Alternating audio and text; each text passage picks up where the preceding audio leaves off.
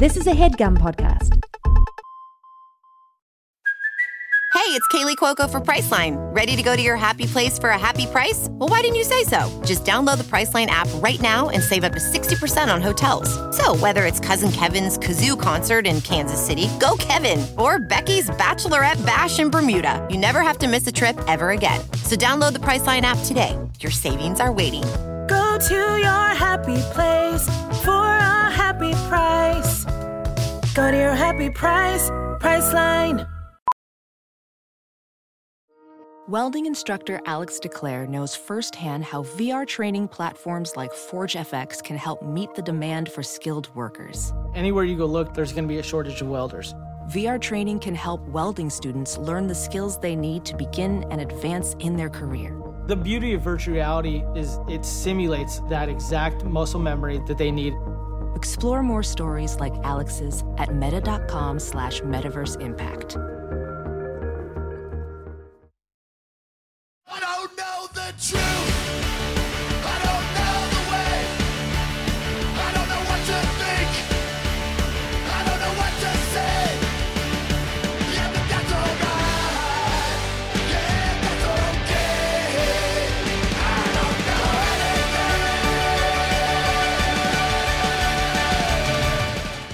And welcome to Factually. I'm Adam Conover. Thank you so much for joining me once again as I talk to an amazing expert about all the amazing stuff that they know that I don't know and that you might not know. Both of our minds are going to get blown together. We're going to have a fantastic time doing it. Now, you might have heard that TikTok may be getting banned in the United States. If you were alive and on the internet over the past month, you've probably seen the footage of US Congress people grilling the CEO of TikTok, asking questions like, does the Chinese government have access to user data? Can TikTok connect to my Wi-Fi and steal my identity? And who the hell is this Hank Green guy? And why won't he stop teaching me science facts? Okay, that last one was a joke, but the debate over TikTok is very real. The central concern is that TikTok may be at the whims of China's authoritarian government. TikTok has 150 million American users and it is collecting the same locational and browsing data all social media companies do. And some are concerned that the Chinese government, which is the supreme institution in China, can leverage this huge window into Americans' lives to say, spread propaganda and misinformation or otherwise promote a Chinese agenda. For that reason, TikTok has been banned on government devices in America, Canada, and across Europe. And in DC, legislators are pushing the Restrict Act, a bipartisan bill which would, quote, give the Commerce Department and White House sweeping new powers to ban or restrict a wide range of communications and technology products coming from China. But the Electronic Frontier Foundation, otherwise known as the ACLU for the internet, warns that the bill would do little to protect Americans' privacy while criminalizing common practices like using a VPN or sideloading apps onto a device you own, while giving our government the enhanced power to censor the internet. And many are wondering why there is so much focus on TikTok when our homegrown social media sites like Facebook and Twitter have already been used to steal user data and undermine elections by foreign governments. So is the focus on TikTok nothing but anti-Chinese xenophobia, or is there some truth to the idea that we should be wary of it? How bad is the misinformation problem on TikTok really? And should we be concerned about how Americans who currently use the tool would be harmed if it was suddenly banned? Well, to answer those questions, we have an incredible guest on the show this week. Her name is Abbie Richards, and she's not only a professional researcher who studies TikTok and misinformation, she is also a TikTok content creator herself, and she knows more about the platform than anyone I have ever met. You are going to love this interview. But before we get to it, I have to remind you that I am going on tour this year. If you live in San Francisco, San Antonio, Tempe, Arizona, Batavia, Illinois, just outside Chicago, St. Louis, Missouri, or Baltimore, Maryland, please head to adamconover.net to get tickets to see me do a live hour of stand up. And if you want to support this show, please head to patreon.com slash Adam Conover. We are newly an independent podcast. We are no longer associated with the podcast network and your donations help keep this podcast free to everyone and up and live every single week. So please head to patreon.com slash Adam Conover. Just five bucks a month gets you every episode of the podcast ad free and a bunch of other goodies. Now, without further ado, let's get to my interview with Abbie Richards. Abbie, thank you so much for being on the show. Thank you so much for having me. So before we jump into it, just tell us a little bit about your history with TikTok, your research into it, and how you use the platform yourself. Yeah, so I am a TikToker and a TikTok misinformation researcher. So I look at how misinformation and extremism spread on the platform, and then I also make content about it. Uh, I got into this very accidentally. It was never my intention. Um, but I think I was like many people at the start of lockdown, trapped, nothing to do, made a TikTok. I went viral for kicking a water bottle. Uh, and was like, this platform is wild. I must understand it. That's a lot of people's first experience with TikTok is I remember logging on and I saw a video of a girl who was just doing a before and after of her haircut. She was just like, I'm going in to get a haircut and here it is. And the video had like 2 million views. And then I tapped on her profile and it was the only video she had ever posted had 2 million views. And I was like, hold on a second. How, wait, what? How is that yeah. possible? And that was when I knew I had to figure out what the fuck was up with this platform. And, and, and then I posted stuff and I went viral without realizing it. Um, it, and it had this bizarre sort of new way of working that no other social media site had before. You had the same experience. Yeah, 100%. I mean, I was kind of just messing around, posting whatever video I wanted and just killing time in lockdown, making whipped yeah. coffee and whatnot. Uh, and then I, it was right when the song was viral before Jason Derulo stole it.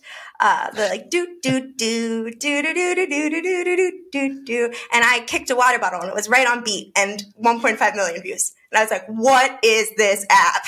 Whoa! I think it went viral in Germany because I got like all these like German children following me. They famously like weird stuff in Germany. You don't want to yeah, know why they like it.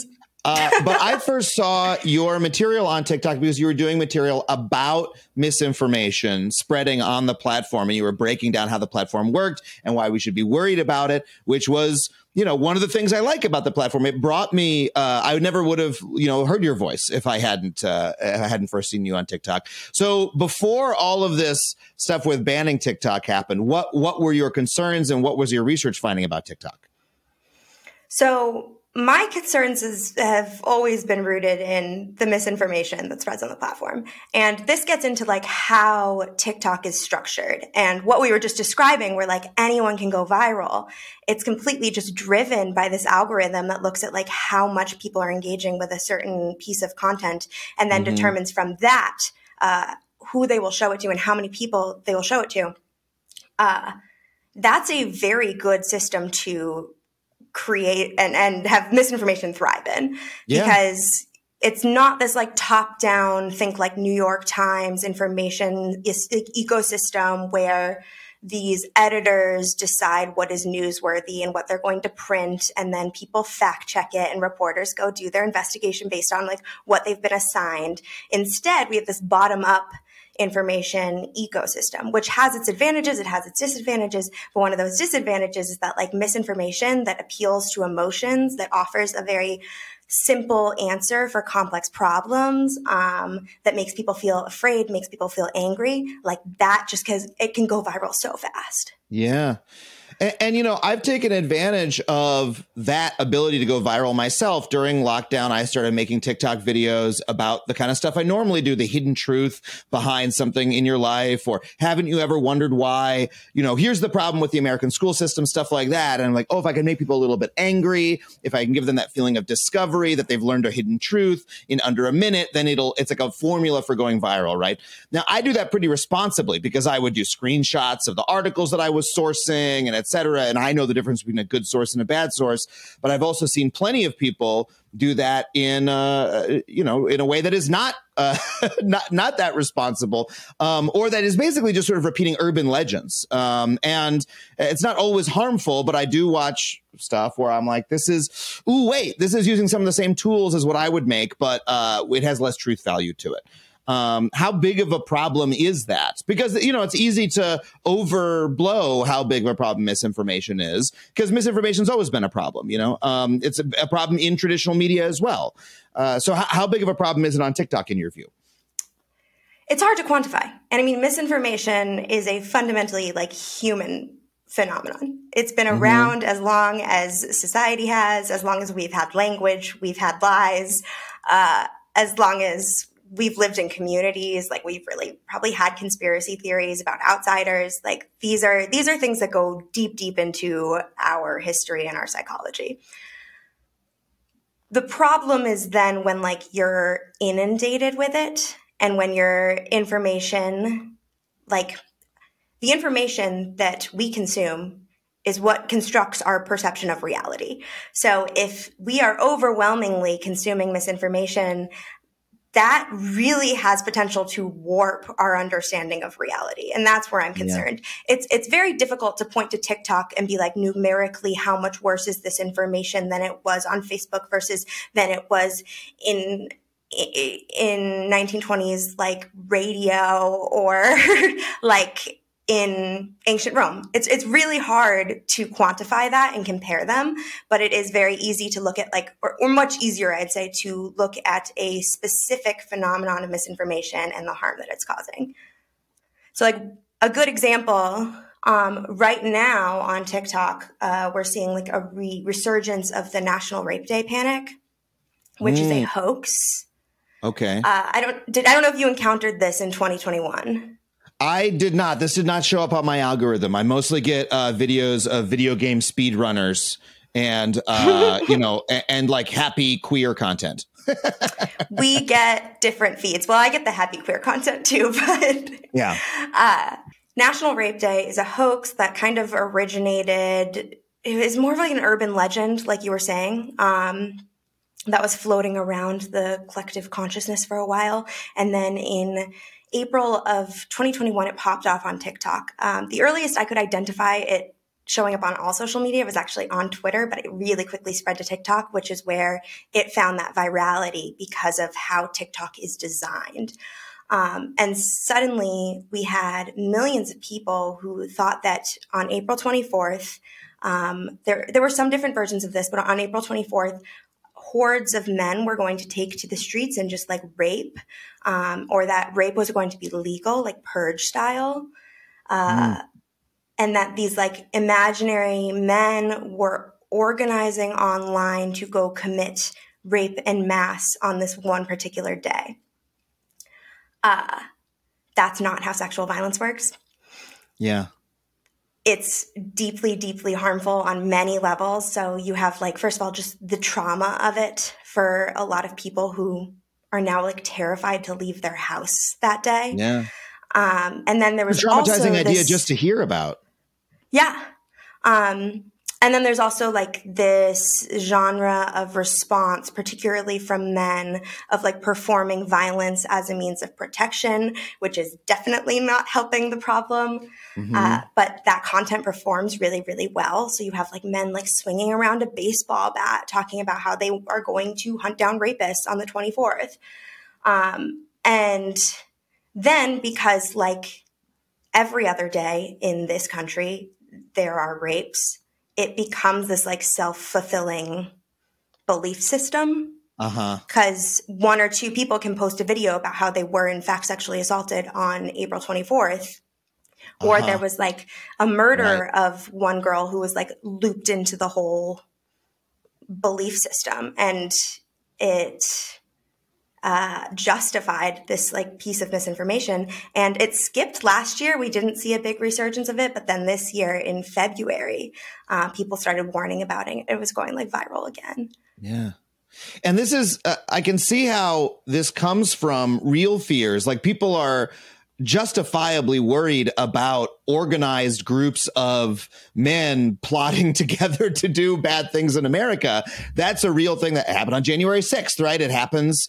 Uh, you know, the Proud Boys do in fact organize to go do horrible things and be violent, right? Um, I can see how it sort of connected to that, but it's also, takes on a life of its own in a in a way that's really harmful. It also reminds me a little bit of the knockout game. If you remember that from almost like uh, it was years ago, that was like spreading in traditional media on Fox News and stuff like that. That like there was a there was a game that you know youths I think generally youths of color were playing where they were like you know receiving points to assault old ladies in the street and like you know sucker punch people. Um, and it like took on a life of its own as this thing that was like happening around the country when there's no evidence for it. Um, so that's a that's a real problem that's very bad that that's happening on TikTok. Um, and I think you have a lot of really justifiable concerns about TikTok. I'm curious though I assume you watched some of these congressional hearings about TikTok. Did you see any of your concerns mirrored in those congressional hearings? And do you share any of the concerns that the Congress people had? What was your reaction to uh, that uh, that political event? Oh man, I mean, a lot of stress. I had to. I, I, made it through about three hours before I could feel myself losing brain cells, and I was like, "I'm calling it." Um, uh, there were some points that were great. There were a handful, like a very sparing handful of points made by Congresswomen mostly, but also I think some congressmen, um, pointing to like algorithmic bias and like racism mm-hmm. within within TikTok's algorithm and censorship. Um, and, and then overwhelmingly, like, yes, I am concerned about data privacy much more broadly. I just think that specifically looking at TikTok when it was really doing everything else that all the other uh, big players in the industry are doing, like it's it's not helpful, and I'm worried that it's a big distraction from like a much bigger need for data data privacy in in this country. Yeah, I mean, it, it seemed to be well, you know, we're, we're, I'm very familiar, having been on the internet for for decades now. Uh, there's a recurring thing that happens once every couple of years where you know the a bunch of politicians get very upset about the internet in a way that people who use the internet a lot feel very you know have a lot of fun making fun of right? And say these people are really out of touch. The the uh, the source of the quote uh, the internet is a series of tubes. Do you remember that? That was like that's like over 10 years ago now maybe 12 years even maybe even longer. I don't know how old i am um, but you know, uh, there's you know recurrent protests over SOPA and PIPA, these like bad bills that are uh, being promoted, and you know net neutrality and things like that, where you've got folks on the internet saying, "Wow, the we're watching the footage of the people we elected talking about the place where we spend a lot of our time, and they don't know the first thing about it." Um, that seemed to be a big, big part of the response that I saw on TikTok and on Twitter and on the rest of social media. Um, that oh, these folks are going to ban TikTok without understanding the first thing about it. At the same time, there's a lot of real concerns about TikTok. Um, so let me ask you this: There's a uh, the the the big headline from those congressional hearings is over the the national security implications of TikTok, TikTok's relationship with the Chinese government. Um, uh, where do you fall on those concerns? Uh, and uh, what of them do you think are credible? And, and and what is the relationship, if you can outline it for us a little bit? Yeah, I'll do. I'll do my best. And this is a huge question, so we're gonna have to break it down into a we're, couple. We're just gonna get into it. Yes, because um, when we're talking about national security, I think that we should separate this into two big questions. The first is cybersecurity, and then the second is potential for like some sort of uh, TikTok as a, a, propaganda machine, mm-hmm. TikTok as like a form of like information warfare, and these are different, entirely like different speculations. Um, and so first we'll we'll start with TikTok structure. Um, and so TikTok is owned by ByteDance, which is this Chinese company that was actually incorporated in the Cayman Islands. It's not incorporated in China. And they have multiple different products, including TikTok, including Douyin, which is like the uh, China, like within the borders of China, um, equivalent of TikTok. The user it's a interface different app with a, the same. It's a different app with a different name that is sort of similar to TikTok. It's like it's exactly the same. It's oh, okay. just like the user interface looks virtually the same. Um, mm-hmm. The experience of scrolling it is very is very similar. Um, the difference is that it falls under like the regulations of the CCP. Ah, okay, got it.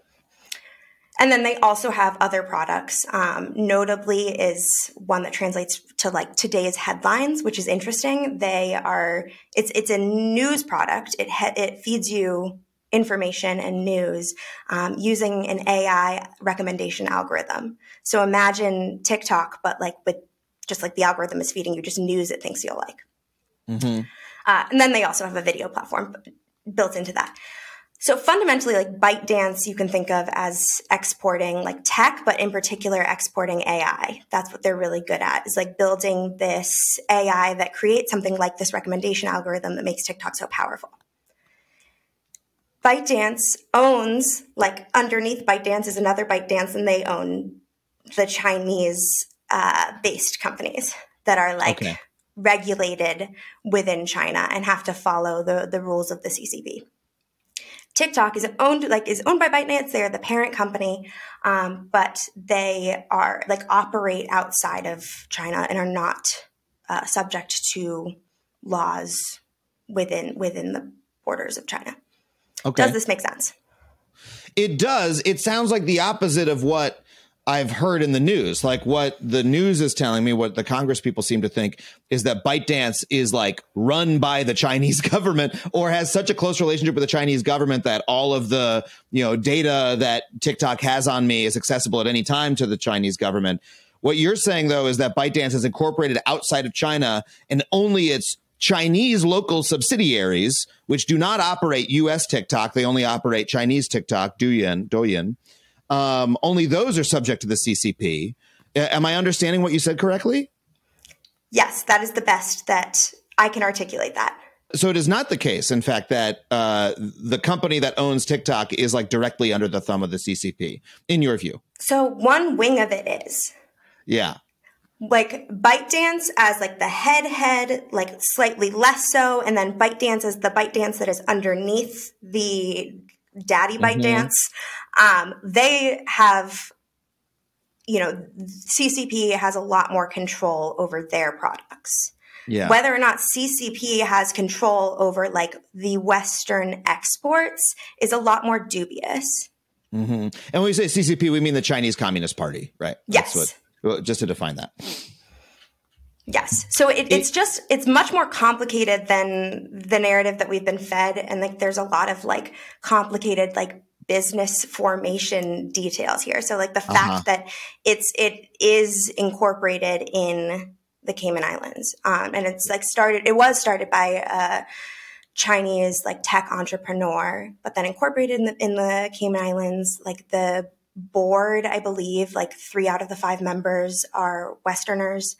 Um, A Mhm. lot of the funding for ByteDance is is coming from Western capital, so it's it's just not nearly as simple um, as it's been being portrayed, and Yeah. that uh, that complexity, I think, creates a lot of room for fear mongering.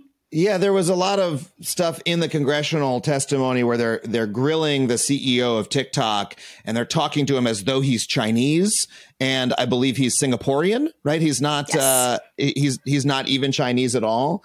Um, so look, it, it so it seems as though it's it's a little bit difficult to tell because this is the nature of shell companies. It's hard for us to figure out the power structure and how much control the Chinese government actually does have over ByteDance. But if, if I'm Yeah. going to be a skeptic, I'm going to say, well, the Chinese uh, Chinese investment has a lot of uh, you know, a, a lot of roles in a lot of companies that touch Americans. Look at you know Apple and iPhones and all of these other you know there's uh, so uh, like we're we're in an interconnected world here. Um, and so what you're describing, like you're describing a multinational corporation that does a lot of business in China and therefore has relationships with the Chinese government, which is also true of like Google. right? Yes. Like like a lot of a lot of these a lot of the companies we think of as American are incorporated in Ireland and have, you know, Chinese subsidiaries that directly work with the Chinese Communist Party to filter out stuff that the Chinese government doesn't want seen. And so I'm having a little bit of trouble figuring out where what's the difference between TikTok and, you know, some of these other companies. And it is it, do you feel that there is one? And do you personally have a concern about the Chinese government vis-a-vis TikTok? Well, okay. I this is well, we'll get to that bigger question. Well, as we Okay. work through cybersecurity. I'm and, sorry, I packed uh, in five questions yeah. into that. You gotta slow down. We gotta go piecemeal here because you're right. Okay. you know, like I think uh, 155 of Apple's top suppliers are based in China, right? Uh-huh. Um, Apple rolled out so, like a software update in China, um, in in Hong Kong, like particularly to uh, stop the AirDrop feature that was being used by protesters to communicate and Right. organize. Um, Apple has provided customer data 96% of the time when asked by the Chinese government. Apple has removed the Taiwan flag emoji from keyboards for users in Hong Kong uh, during the pro democracy pro- protests. Um, Amazon has partnered with the Chinese state propaganda agency to launch China Books, like a China Books portal. Um, Amazon and Microsoft have both provided web services to a blacklisted Chinese surveillance fa- uh, firm. Facebook uh, developed a censorship, a censorship tool in an attempt to court Chinese engagement. Google also developed a censored version of uh, its product for use in China, but then was then forced to backtrack after it got pressure from human rights groups. Um, and then, like Chinese state media uh, exists on other platforms too. Like, it's like if you ban TikTok, the Chinese state media will still exist on Facebook and Twitter and and Google. Um, and like you know, they've paid YouTube influencers to to make pro pro CCP content. So really, when you start to think about this, it's like it's not just TikTok. And, Yeah. and we're getting into like a much bigger problem here um, about what our relationship is with China when it comes to creating a, a technological world. Yeah, that's. Uh, I mean, a lot of the things you listed are the exact things that people are concerned that TikTok would do. Uh, turning over user data to the Chinese government is exactly what people are concerned about TikTok doing, and these are quote unquote American companies doing exactly that. Um, but you said you want to talk about cybersecurity. Let's go to the cybersecurity concerns. Adam, can you define cybersecurity for me? Oh God. Um I guess uh okay, so on a personal or business level, that would be making sure that any private information or sensitive information I have about myself is not going to be easily leaked to somebody who wants to do harm to me, you know, like making sure my passwords are all in an encrypted vault that only I have the uh, security to. On a business level, I think it's probably about the same thing. You have certain sensitive information uh, about your business that you don't want getting out there on a national level, uh, it's a little bit less clear to me uh, what it means. I guess like there's the idea of cyber warfare that you know a con- another nation could, if they wanted to, you know. Uh, oh, here's a good example: like uh, the U.S. to disrupt Iran's uh, nuclear program, uh, like engineered a virus that like snuck its way into their like uh, where they were doing their their nuclear testing and like fucked with their equipment i believe with their centrifuges to like destroy their uh, ability to create a nuclear weapon. And so that was like clear cyber warfare. It was like we it was like some fucking hacker shit. We we snuck in literally snuck in a virus that destroyed a bunch of sensitive equipment and uh, I would say cybersecurity on a national level would be making sure stuff like that can't happen to you. that's that's, That's the a best pretty, yeah, I would say offer. that that's, that's pretty comprehensive. A good example of uh, cybersecurity threat that did relate to China is, do you remember the like 2014 Marriott uh, data breach? Marriott data breach. No. Okay, so in 2014, well, technically this came out in 2018, but in 2014, uh, some hackers put some malware in a reservation software used by the Marriott. And uh, in 2018, the Marriott reported that they had been trying to and potentially and probably successfully extracted data of 500 million um, like people who booked hotels through the Marriott and like all of its its companies. Uh, and so that included really personal information. That included things like passport numbers and credit cards, as well as like gender, names, address, phone number, that sort of stuff, but also like super personal information. And this is like a good, and so then this was later attributed to Chinese state connected hackers, um, which China de- denies, but like I'm not getting into the, that right now. Um, and that's a good example of like there's an instance where like that personal data of a lot of people is actually valuable to an adversarial state because they could be looking at that and seeing like when diplomats are traveling when are Mm-hmm. spies traveling who's going where and meeting who at what points and like using their passport numbers to track that so that's an instance where like that does present a national security threat mm-hmm. And and that puts it into a nice bit of context to me where I I ha- I am forgetting that China and the US are are definitely spying on each other all the time. Like we have got we've got so many spies, they have so many spies here. Spying is just a thing that's always happening. And so if you're if you work for the CIA, I see why this would be shit that you, you would be concerned about. I'm not granting that the CIA has a valid concern or should even exist. I'm just saying I understand why if you're a CIA guy or gal, you'd be like, okay, I'm a little concerned about this because our spy's cover could be blown, stuff like that. Yeah, because that information is of value. So this takes Yeah. us to like three big questions when we're looking at TikTok's threat to cybersecurity. Um, the first would be like, what data is TikTok collecting? The second is like, is that data of value to uh, the Chinese state? And then the third is, if that is of value, is you know having some sort of political authority over TikTok via ByteDance um, the only way or the best way that they could access that data? And to put it simply, no, it's, it would be like pretty ineffective. Um, so the data that TikTok is collecting is is too much data, um, but Right. it's also the same as other platforms. Um, the things to know are that like they're using first party and third party trackers, basically like cookies, those like annoying pop ups that you get on all sorts of websites asking for permission to track you and sell you things. So that like that couch that you looked at once can follow you around the entire internet. So TikTok is using both of those. The first party cookies, the first party trackers will be sent to like their app developers. That's how they they track bugs or they they look at how users use the app. Um, and then the third party trackers, that's how like they might sell to other companies. Um, and I'm definitely concerned, particularly about that, because I'm not a fan Yeah. of surveillance capitalism. Yeah, that's a that's a problem in TikTok. It's also a problem across the entire internet. It's why I have ad blockers up everywhere. It's why I don't use Google. It's there's a lot of there's a lot of reasons to be concerned about that kind of technology. I know TikTok also tracks my location because when I went to France last year, I started seeing French TikToks. Um, so Yes. it's definitely keeping track of your location. It's there's a difference between your regional location and like your GPS coordinates. Ah, okay. Uh, they are certainly tracking your regional um, location. Uh, there's no evidence that they're tracking your GPS exact location without permission or any sort of thing like that.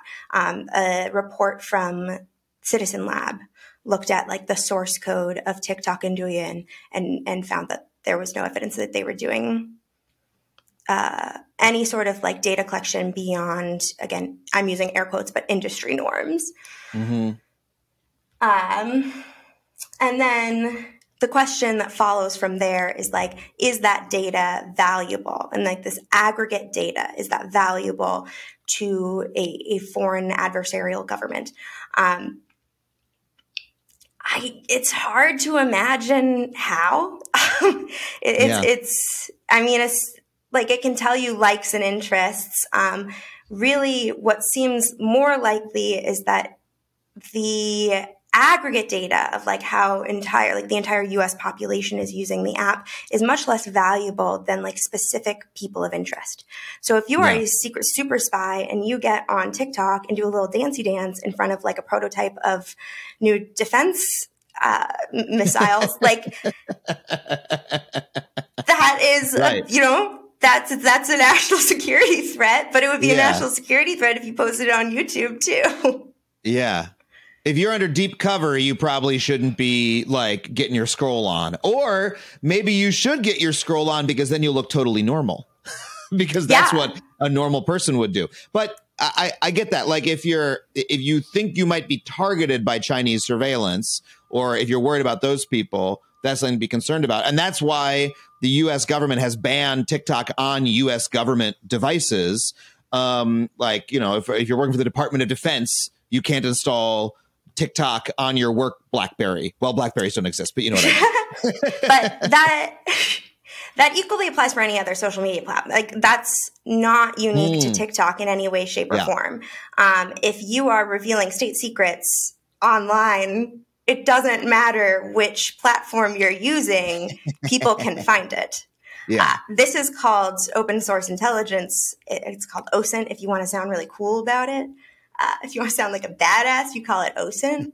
And that is essentially gathering any sort of intelligence information from like publicly available open documents. So that could include newspapers, it could include um, public government records, but it also increasingly is including social media. And so if you want to track down a person of interest, it's, it's very easy to do it. I mean, anyone who has looked at their ex's sister's Instagram to see if their ex is dating someone new has, has essentially done OSINT. Um, but the governments that uh, have like governments just have much stronger and more powerful tools to do it than you do Yeah. like stalking your ex.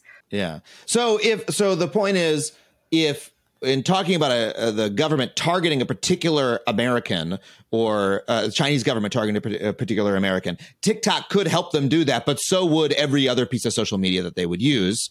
Um, in terms of the aggregate data, like uh, all of our, you know, I'm using TikTok, you're using TikTok, our, you know, everyone we know is using TikTok. The Chinese government is going to somehow use that data to track us.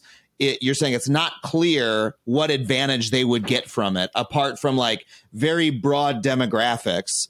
And I have to say, I agree with that. Like, I'm not, I'm really not sure what the Chinese government is going to do with my data that I'm concerned about that's worse than what you know Mark Zuckerberg's doing with my data or you know currently American capitalism is using that aggregate data to feed me lies to to sell me shit I don't need to uh, follow me around to sell my data to each other to try to sell me more things um, and that has negative effects on my life currently, such as when um, 14 year olds use public information databases to look me up and call me online at 1 a.m., call me on the phone at 1 a.m., which has happened. And I had, I've had to use like data scrubbing tools to like get my phone number off the internet because 14 year olds won't stop doing this. That was a couple years ago.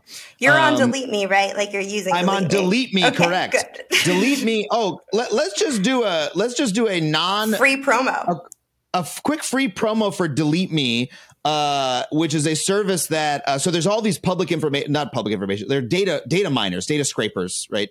That that collect basically your phone number your address your employer all these sorts of things.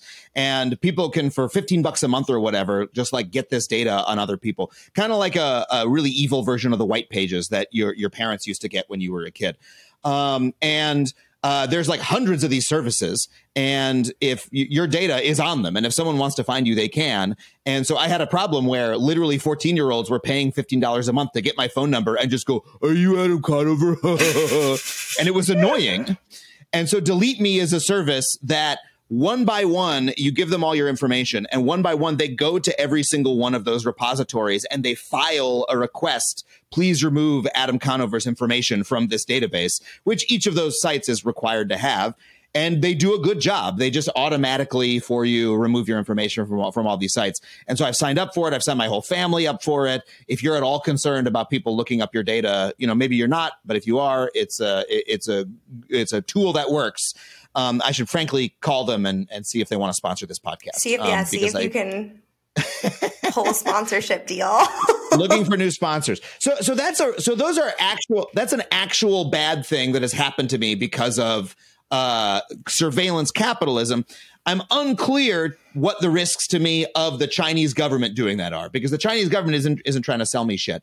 Um, but actually, wait, hold on. Maybe that connects to the other point that you said we should talk about that people are concerned about, which is propaganda, right? That that is what the Chinese government might want to sell me is ideology or uh, you know that sort of concern. So let's get into that. But before we do, let's take a really quick break. We'll be right back with more Abbie Richards. How was that for a segue?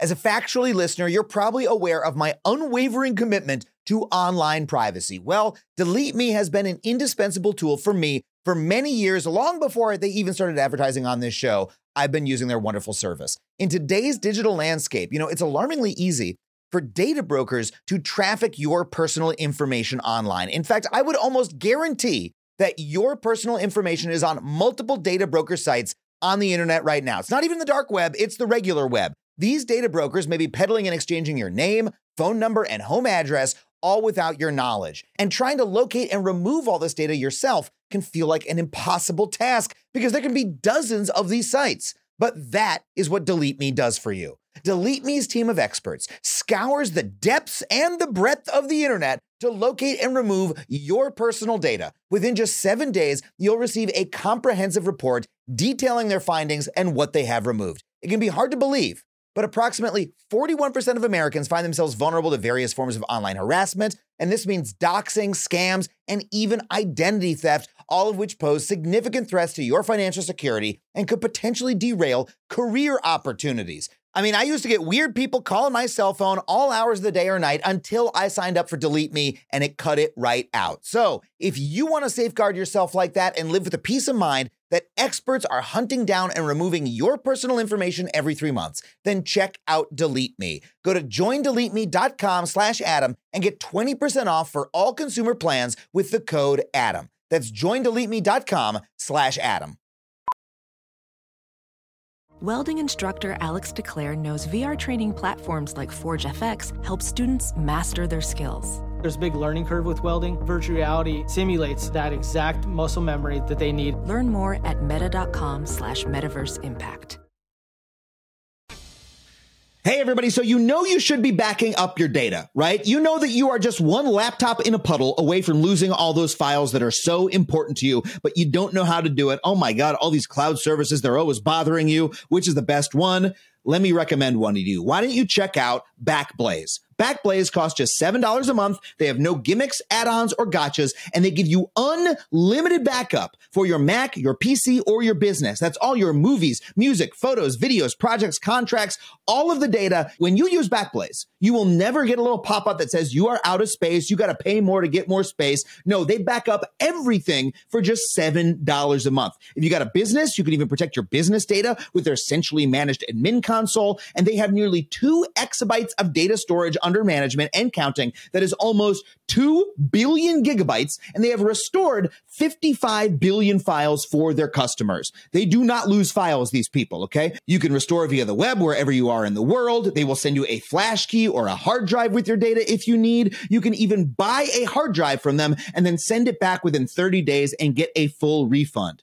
And guess what? Are you worried about accidentally deleting your files? Well, for an extra two bucks a month, you can increase your retention history to one year. They are recommended by the New York Times, Macworld, PC World, LifeWire, Wired, Tom's Guide, 9 to 5 Mac, and more. But let me tell you something. They're also recommended by me. I have been using Backblaze for years myself before I even had the opportunity to read this ad. So I can vouch for this service. They are terrific. All right. And get this, they have a 15 day, no credit card required free trial at backblaze.com slash factually. Plenty of time to upload and download some files and see how it works. So seriously, back your stuff up. You know you need to do it. Head to backblaze.com slash factually. That's backblaze.com slash factually.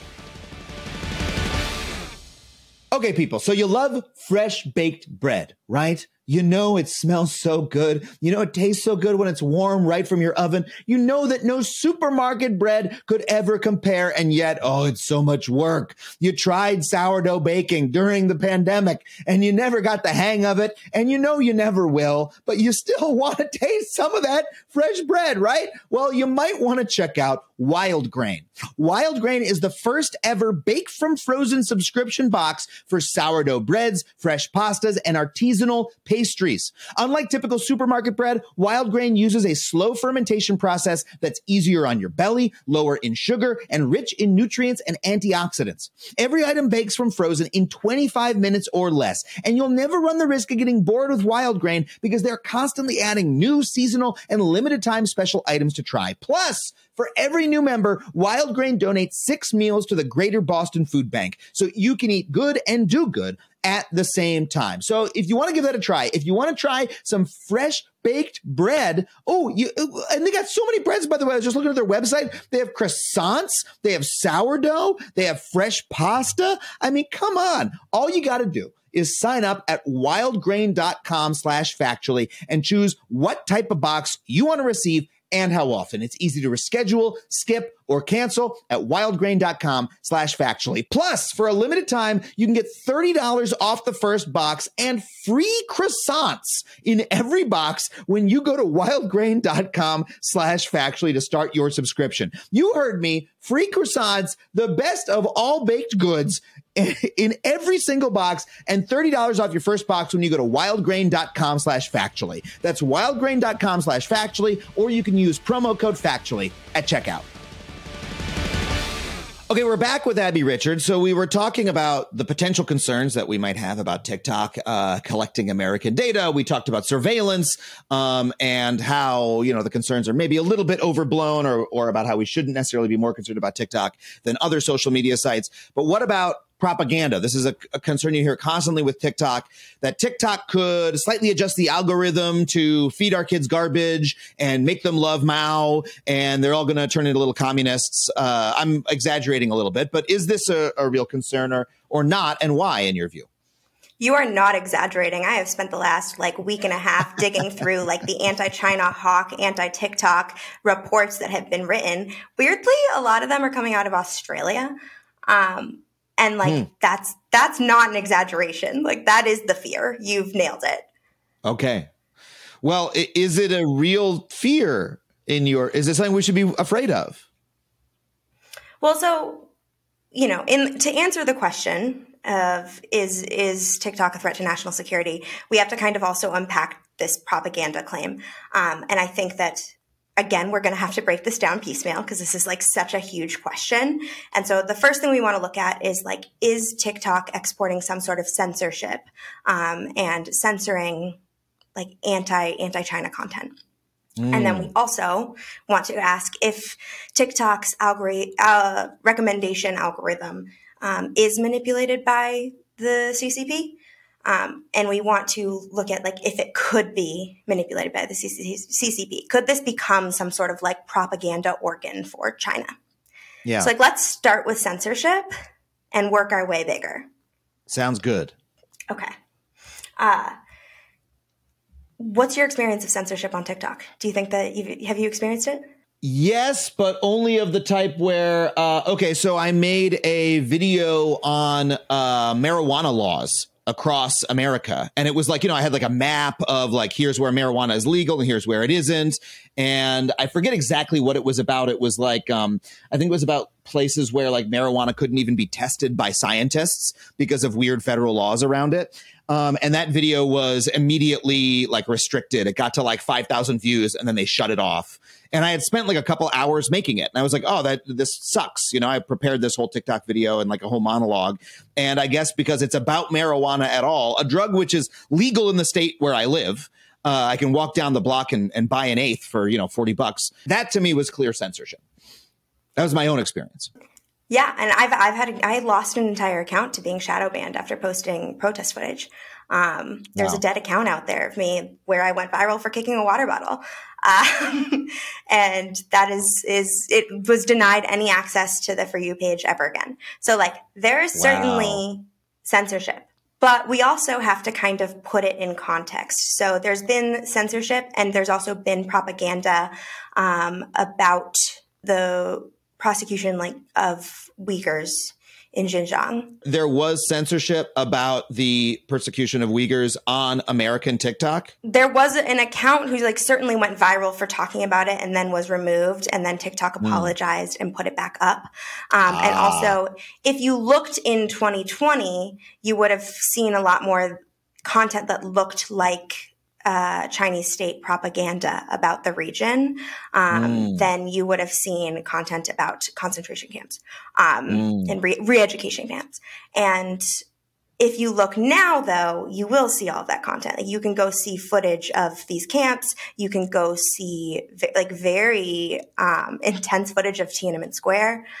Uh, mm. So what we're seeing is actually more of this evolution of a company that was like stepping away from Chinese regulations as it like faced pressure from the Western market. Uh-huh. Uh, and if if we actually put that censorship in context, right, where like uh, mentions of Uyghur genocide were were censored. Um, a lot of LGBTQ terms were censored, um, but Yeah. also there there was leaked documents from like moderation guidelines for TikTok moderators that they weren't. Um, they, they weren't supposed to give any exposure to fat people, to uh, people Wow. who were disabled, people who Wow. were just like quote ugly, people who looked Wow. poor or their environment was poor, and they were quite Wow. explicit in this these these guidelines that this was because that would push people push new users away. Um, what they wanted was to portray this app that was like shiny and happy and full of Charli D'Amelio types doing dances, right? Yeah. Like that was always their goal. And like it's quite clear if you look at the big picture of their moderation, including the fact that they banned like protest footage in the US um, and, and suppressed uh, content re- relating to Black Lives Matter originally, and then they back back backtracked on that. Um, they were doing it for profit motives. They wanted to Yeah. keep people on their shiny new dancy pla- like platform that was full of fun Yeah. memes, um, and it, it you you can find these cherry picked examples that are specific to China, but you can also have like a much more accurate bird's eye view where you're looking at a company that wanted to portray themselves as like super positive and apolitical. So it's less of uh, the censorship that has existed on TikTok has been more, uh, frankly, capitalist censorship. That it's censorship of things that are going to make people want to use the app less. Um, and then, but they've also been responsive to political pressure when they've uh, like, uh oh, our business is at threat because we're being seen as censoring things that are critical of the Chinese government. We have to change that. Um, and these are like bad practices that we should be critical of, but they're not necessarily related to the Chinese Communist Party, is what you're saying. Yes, we have an app that is clearly doing everything in its plat- in its in its power to just keep people on the the platform as long as possible so that they can com- consume as many ads as possible. And in their Yeah. mind, like in those, especially with, in their earlier days, um, you know, somebody filming in a poor environment might turn like make somebody turn the app off. Um, Yeah. So they didn't. They they encourage moderators to like slow down that comp- uh, that content. There are also times though that I feel like TikTok emphasizes conflict and things that are, you know, like like a kind of TikTok I see distressingly often is a, a, a black person who's filming being harassed by police or having a white person filming them. You know, the sort of like uh, Black Lives Matter adjacent content of like, look how this person is harassing me. I, I see that stuff quite often because it seems to really glue people to the app when you're when you're suddenly thrust into a sort of heated real life situation like that you know um and you're watching somebody being uh you know uh you know dealing with a karen to to use the the the recent term um course. I- i do see that that sort of thing quite often Do you had like? Did you see it in 2019? um i wasn't using tiktok in 2019 i started using it in probably late 2020 Okay, so like these are policies that uh, haven't been in place for the last couple of years. Like TikTok has become a very political space. Um. Whether they like it or not, they're like as as long as there are people using your platform who care about politics, you're going to have a political platform, and that took them far too long to realize because I was Yeah. yelling at them for ages that they like needed to get somebody on board who was an expert in violent extremism, and it like took way too long for them to bring on like an expert in violent extremism because they were like, Yeah. we don't have Nazis on our platform. We're just a dance app. So this kind of censorship is again, it's capitalist censorship of the kind that we deal with all the time from American companies as well. Uh, like if um, just to just to take an example here, I work in Hollywood. If I wanted to write a movie, uh, if I want to write a big budget superhero movie about how you know, the evil Chinese government is oppressing Uyghurs. If I wanted to have a scene where the Avengers go to China, right, and they take on the Uyghur concentration camp, Disney would say that scene can't be in the movie because this movie needs to sell in China right? Mm-hmm. Um, that's like something that is very, very common in Hollywood, or they'll have a, you know, they'll have a, a, a Hong Kong cinema star, et cetera, in an American movie, uh, or they'll portray, you know, this is this is extremely common. Or there have been uh, uh instances where scenes have been cut from American movies because they uh, they they performed poorly in uh, you know there was a uh, Chinese right wing backlash against them. Uh, this has happened, uh, you know, something that was perceived to be as insulting to the to the Chinese Communist Party. This is like American companies do this, um, and we criticize them sometimes to a certain degree. I think maybe not as often as we should. It does it does come up a little bit, you know. Um, there's a thing where like John Cena was promoting a city, sorry, promoting a movie, and he had to like he issued an apology because he called Taiwan a country um, and that Oof. was like that's like a thing that you cannot say in uh, uh, on the mainland because they don't consider Taiwan to be a country because of the complicated geopolitical relationship between those two places. Um, and so he issued an apology, like in Mandarin, I believe, um, for for briefly saying this because it had caused a firestorm. And I and you know I looked at that going like that's weird. That's very weird for that to happen. Um, I understand why it's happened. I'm not like critical of John Cena particularly. Um, he had you know he's he's in the position in capitalism he he's in. He has to sort of like bend to the the pressures that are put upon him. Uh, I mean, whatever. I don't really give a shit about John Cena, but like this is a strange relationship, right? That we have now created between the American entertainment industry and the Chinese entertainment industry and the Chinese government, um, and it's one that like most American companies are now subject to to some degree or another. You were talking about, you know, Google censoring search results, um, Apple turning over, uh, you know, uh, customer information to the Chinese government, et cetera. What you're talking about again sounds similar between TikTok and all of these American companies. Um, uh, but uh, but what about the what about the idea of the Chinese government affecting the algorithm, those other things you were talking about, in order to feed propaganda to Americans, et cetera. Is would they? Do we think we have they they have any ability to do that? Um, and is that a concern? So this whole like tweak the algorithm thing is is interesting because nobody can explain what that would look like and what it would mean. And like there mm-hmm. not that much evidence that like an algorithm could just like be slightly tweaked to provide people with like state propaganda. Um that that the algorithm on TikTok is very good at like recognizing what you like and and guessing based on your previous usage what you will like next. Um, that doesn't mean it, it would therefore be good at like a slight change and like now it's just like feeding you Ch- Chinese nationalist military content. um, like these are these are it's it's entirely hypothetical and it's also like non-falsifiable it's also non-falsifiable. Um, mm-hmm. I can't say it's impossible, um, but at the same time, nobody who's making these accusations can provide a single instance where it has happened, and no TikTok mm-hmm. users are really reporting that experience. Um, yeah.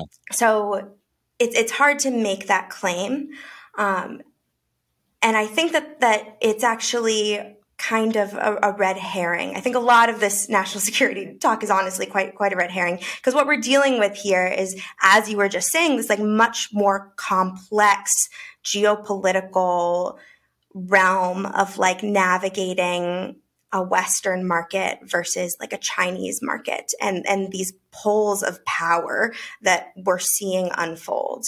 Um, yeah. So to give you some context, like, yes, the Chinese state has power to some degree over other ByteDance products like Douyin, like today's headlines. Um, and that has, like, to some extent, it's actually been more turbulent than it is being portrayed, where, like, I think it was Douyin was fined for not being uh, pro CCP enough or for having like anti CCP content on it. So like they, they aren't in like a super buddy buddy relationship that they, they're being portrayed. Mm-hmm. Like they're still trying to make profit. Uh, and then being constrained to some degree uh, by the CCP. That's definitely happening. Um, and like today's headlines has like uh, started pushing out, you know, more pro China pro CCP content. So that relationship absolutely exists with the tech that ByteDance puts out in mainland China. Um, the bigger question is like, do they want to use TikTok as some sort of like propaganda arm? Is that the point?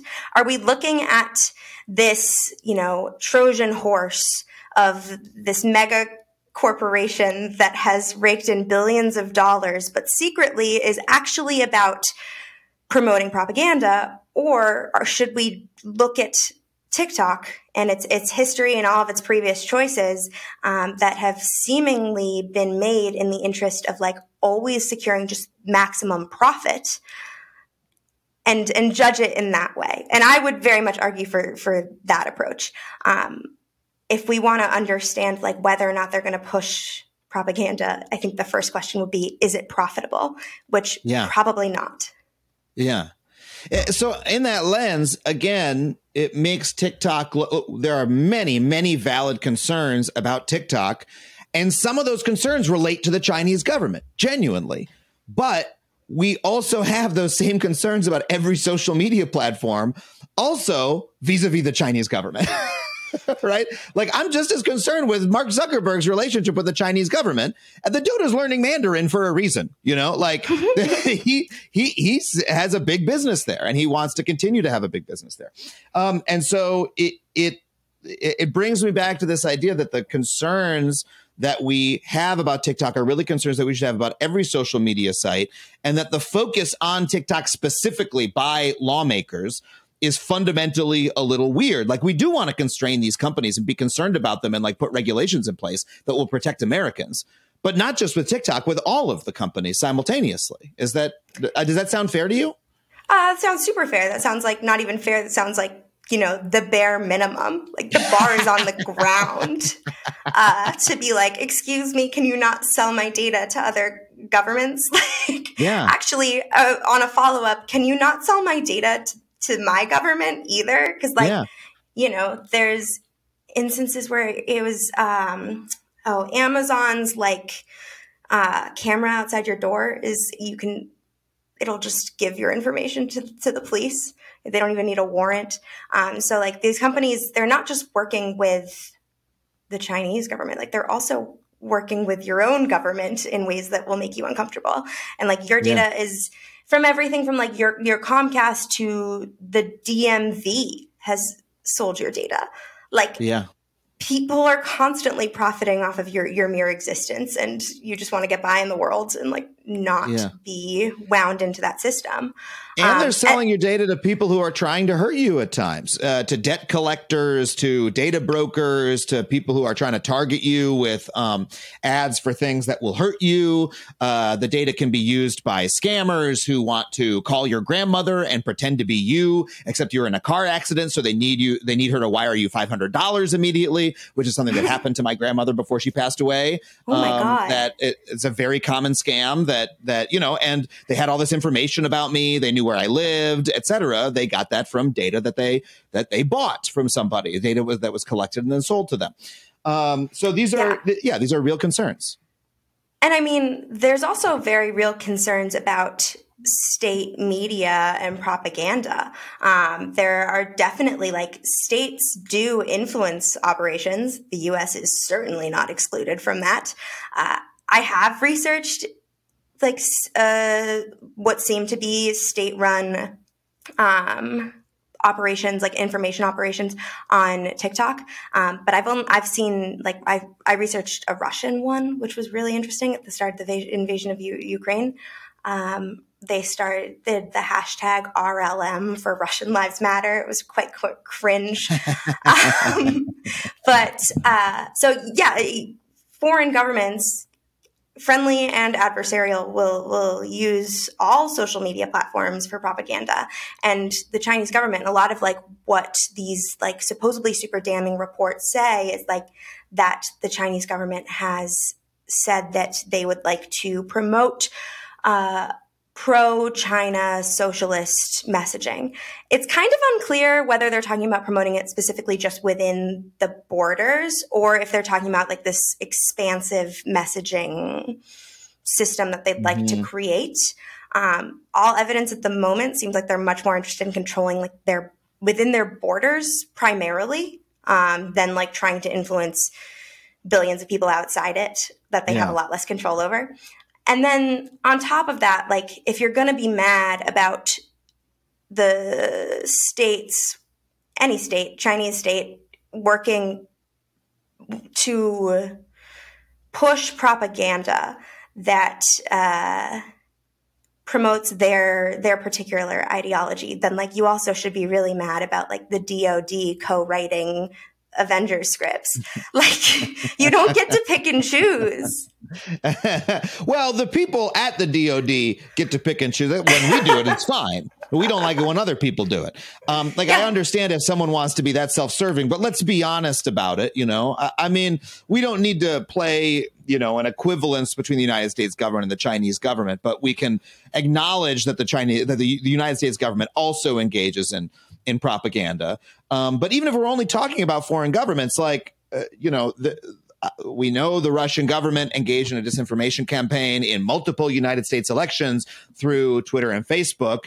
And Mark Zuckerberg, you know, was brought to you know the the Capitol and and was called on the carpet and yelled at, and you know there are all those funny photos of him looking all pale and stricken, you know, while they're yelling at him, which is great. except that, except that, no one talked about banning Facebook. That was never part of the conversation. Should we ban Facebook? It's only uh, for some reason we only talk about banning TikTok, which is a very strange uh, difference. When you know Facebook is at least, if not more damaging to Americans than TikTok is. So um, let me ask you this: I, I'm I'm very wary of both companies, of all of these companies. I'm very concerned about all of them. I want all of them to be regulated. Um, but I do have a concern about, and so some people take the position, hey, well, why not just ban TikTok? It's a start because that's one of these fuckers, and we'll just knock out one of them, and we'll get to the rest later. Um, but you uh, wrote an op-ed uh, for Time, I believe, a little while ago about why you didn't Newsweek. Excuse me. Well, who could, can you blame me for confusing Time and Newsweek? They're the same magazine. You know. They're they're both old fashioned magazines that barely exist in, on the internet anymore. So you you came out against you said we shouldn't ban TikTok unilaterally. Um, what would be the harms that would be caused if we were to just say, hey, let's ban it tomorrow, um, rather than taking a more all inclusive approach across all social media platforms? Yeah, so there are a lot of harms potentially. First of all, is that like there's this distraction element where we would be pretending that we've solved something that like we have not begun to solve. Uh, nobody is- Cybersecurity theater. yeah, nobody is safer because even if we did ban TikTok, like as we were talking about when we were talking about cybersecurity, that data, even if it were valuable, which it's it's hard to imagine that it it is, um, it's it's not exclusively accessible on on TikTok. It's available everywhere. Yeah. So like you're you're really not doing much to protect Americans in that sense. Um, and then there's like you know the geopolitical like entering a cold war issue of uh, you know there's there's possible repercussions politically of of banning TikTok. Um, I am biased in this case because like I, I will come out as being anti entering another cold war. Personally, hot take, not into it. I think we might already be in one, as can be seen That's by fair. these. I, I mean, when we're when we're talking about why is TikTok being treated differently than these other companies, it's because it's seen as being controlled or or connected to a country that we are in an active conflict with. Yeah, so maybe it's escalating the Cold War that I don't Yeah, want. um, but the op ed piece that I wrote, um, because I felt like this was just being excluded from a lot of mainstream media's discussion of banning the app, is that this would be like essentially deconstructing these information systems that have been created by marginalized communities on TikTok and that like TikTok is a means for connecting people who are otherwise ignored by mainstream media and by like institutional news organizations um, and has you know allowed for them to have a voice have communities have like some some amount of discursive power that they didn't have before and reach outside of just like their own vicinity um, and that's quite new and if we were to just like take that away like that could have really devastating effects for those communities. Mm-hmm. And if we are if you have your legacy media, right, that is allowed to just exist forever, um, they've, they've, uh, this like, and this is what I was talking about at the start of the episode, right? This like top down information ecosystem where people in power, um, who serve to benefit from certain stories, like being newsworthy and, and maintaining certain narratives. Like they are the ones who decide what the headlines are. They decide what's newsworthy and they publish it to their readers. And then on TikTok, you have this bottom up infrastructure where, you know, this algorithm and how it's responding to the people that's what's determining what is is worthy of viewership on the app Mm-hmm. and that has allowed for people who have like otherwise been excluded to actually have power um, and if you you wipe that you'd just be taking away the, these voices that we've suddenly empowered Yeah. And it, would- that would be a bummer. And people would say, well, why don't they just go to Instagram Reels? oh my god okay I'd have to say, Insta- Instagram Reels, the, the algorithm sucks. There's nothing good on there. TikTok It's- shows me weird, serendipitous people I've never. Uh, it, it shows, uh, for some reason, it shows me, it, it helps me encounter people from other walks of life who I would not have seen otherwise. There's this kid I'm obsessed with on TikTok. All right, his name is his name is Big Fat David. That's his username. All right, he's a kid who lives in Fresno. Do you know Big Fat David? Do you follow I do him? not. He's he calls himself the Sopita King. He makes sopita. Um, he lives in Fresno. He he appears to live like on an orchard of some kind. Um, and he's like a high school kid in Fresno, California, right? And I, I saw one of his first TikToks. Like he's funny and charming, and and I don't really understand his. You know, I'm like trying to figure out what what the hell is he doing in this video, and by following him, I've just like gotten a little insight into life in Fresno, California, you know, which is a different, uh, uh, different walk of life than mine. Um, I don't think I would have encountered him on Instagram Reels or on YouTube Shorts. Um, there's something like weird about the way the TikTok algorithm works that surfaces people and surfaces ideas that we do not normally encounter, and that is what I you know enjoy about it. Just selfishly i like that experience but i think it also uh, uh, contributes to what you're talking about about um, elevating the voices that would not otherwise be elevated.